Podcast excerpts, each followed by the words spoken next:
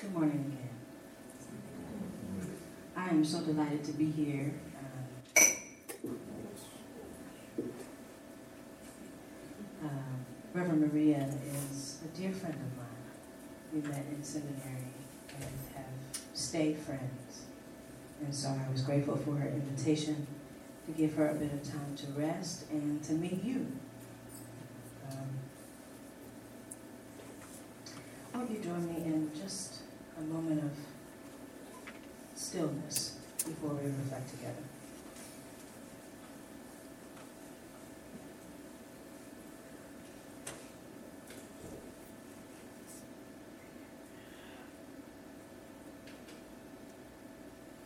Speak to my heart,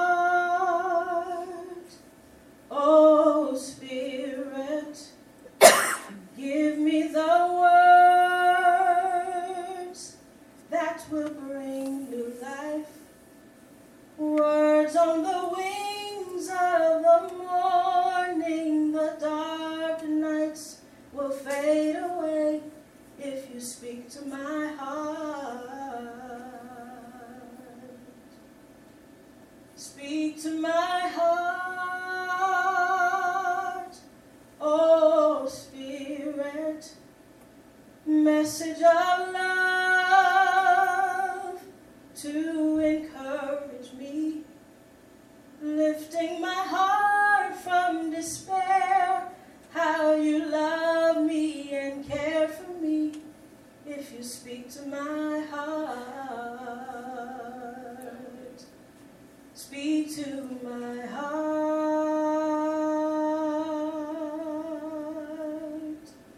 Speak to my heart.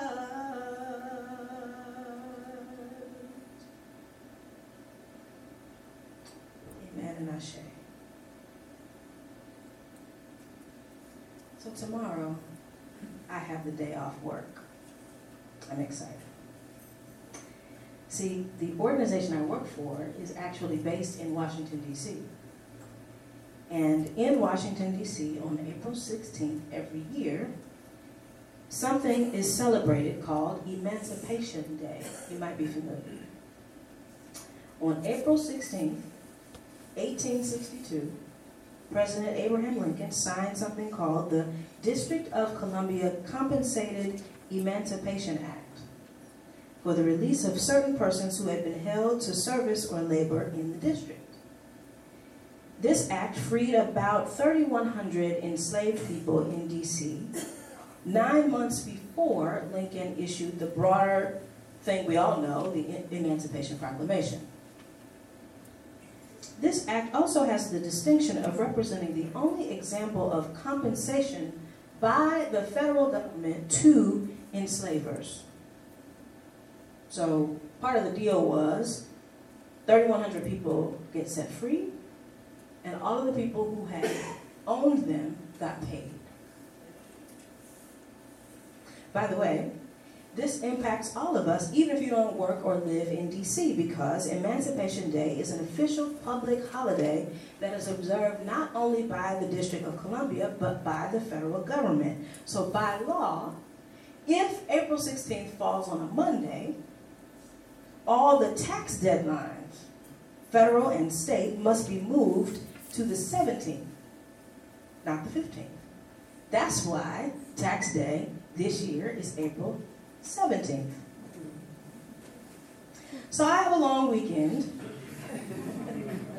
and you've got a couple more days to file your taxes if you haven't already done so, thanks to the commemoration of this peculiar kind of moment. As I said, the enslaved got free, and the enslaver got paid. So, can I be honest? None of this puts me in a mood to celebrate. None of this makes me want to write that obligatory check. DC government goes into this week first celebrating its capacity to emancipate people, then the very next day leveraging its power to obligate people. I wonder if we can all spend some time thinking about the cost of participation in these messy arrangements. You know the kind, where freedom isn't actually free. where you pay now to be secure later. DC residents aren't the only ones to lay claim to the fact that they are subject to federal taxation without representation to show for it. You see on some DC cars the license plates that say taxation without representation. well, formerly incarcerated people pay various kinds of taxes but are barred from voting in many states.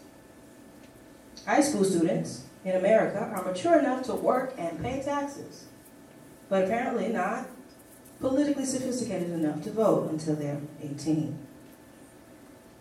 Adults like me who work in one state and live in another pay income tax to a place that will not be mutually investing in us.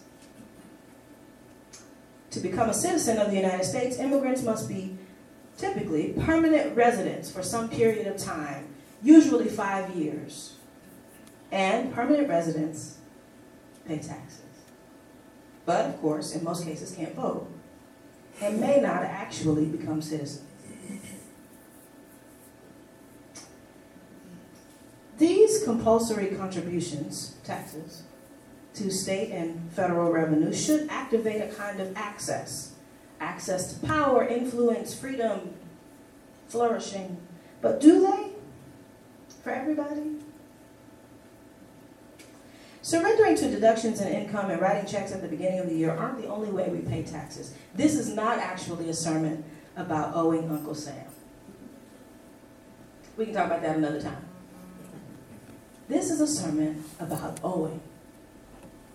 About owing ourselves, about owing each other, and the ways owing can go wrong. The other definition of the verb tax, according to the dictionary, is to make heavy demands on someone's power. To make heavy demands on someone's power and resources. And I want to suggest this morning that our ways of being together, our relationalities are constructed by tax brackets. Tax brackets. And we often organize our relationships in terms of indebtedness, obligation, owing. How much does it cost you to be in the relationships you're in? Think about this. You might have a relationship like the one I'm about to describe relationship I have with my mother. It is very transactional. Everything will cost. And while I, you know, I'm grown now and I'm a mother myself, and so some of the bygones can be bygones, the wound is still acute building a relationship supposedly based on unconditional love on transactions, on quid pro quo, on I wash your back, you wash mine. It's been a difficult relationship.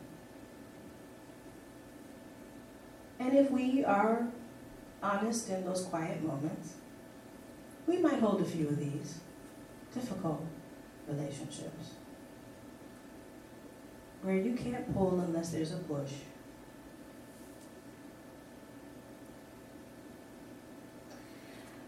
This system of taxation trickles over into our personal lives. We feel coercively obligated. Maybe the people who've hurt us, or the people who won't mutually invest us. Taxation without representation. One thing that has helped me get out of these kind of transactional relationships or see the ways I've been holding somebody to a debt is this poem that's printed in your bulletin by one of my favorite, favorite artists. Her work is sacred text to me. Nayyirah Waheed. she is black, queer, Muslim woman. She writes, I am mine before I am ever anyone else's. I am mine before I am ever anyone else's. This comes from a collection of poetry she calls Salt. just that word salt. What are our obligations to ourselves? What are our obligations to each other? And how might those obligations be coercive, be forced, be legislated, be compulsory, and not constructed by mutual consent? I think about, you know, I'm a newlywed, y'all. I'm a newlywed. My wife and I just celebrated, uh, I guess we're up to 18 months now. Look at that. um, and this is the first relationship I've ever been in, platonic or otherwise, where we're trying to construct something outside of indebtedness. And that's hard, right? She tells me to pick up the towel off the floor. Why is the towel on the floor? Are you using the towel after you place it on the floor? We have this conversation every pick up the towel. Please. And I say, well, if you would just hang up your clothes after they come out of the dryer, quid pro quo, keeping score. I know you have perfect relationships, so that never happens in yours. this is the first relationship where I'm trying to show up differently. Where she doesn't owe me and I don't owe her, but we mutually decide to share power and share resources. Trying not to tax each other unjustly, coercively. I sing in a choir called the Threshold Choir. I don't know if there's one in Maryland, probably. Threshold was started about 25 years ago by a woman named Kate Munger, who is based in California. Kate had a friend who was very, very ill, living in hospice care, and she goes to see the friend. And she, she prepares, right? She's like, I'm going to provide comfort to this friend. And she gets to the friend's bedside and has lockjaw, has no idea what to say. What do you say? But Kate is a singer. And so Kate says, the only thing I know how to do is sing. So she starts to sing. And her friend brightens. She relaxes and have a wonderful moment of being together. And she said, Hi, what if there were little choirs like this all over that could just show up at a bedside and provide the comfort of song? So I'm in one of these choirs in Philadelphia, Threshold Choir. And when we show up to people's bedsides, what they say to us is not, you know, I wish I had gone to get that master's degree. Or I wish I had perfected my grandmother's cornbread recipe. No. What they say is, I wish I hadn't held that grudge. I wish I had satisfied the debt in relationship I had to a person I loved deeply.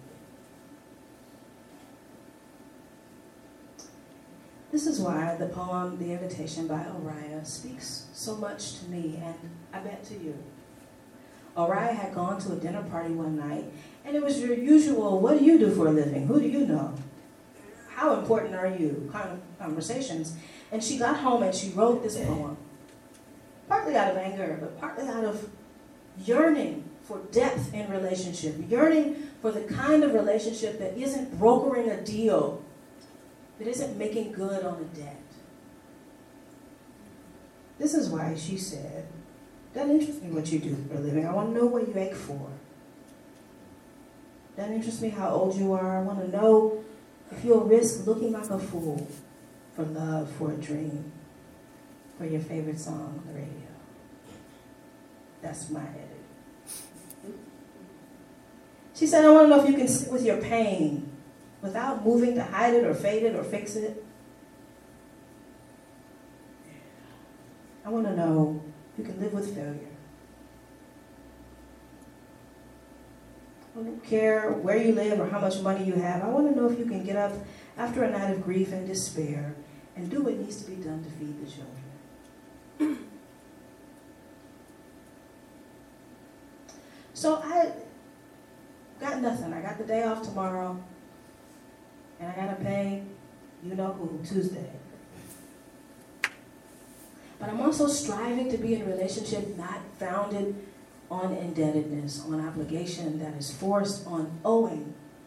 I'm striving to be with the people I love without asking for anything except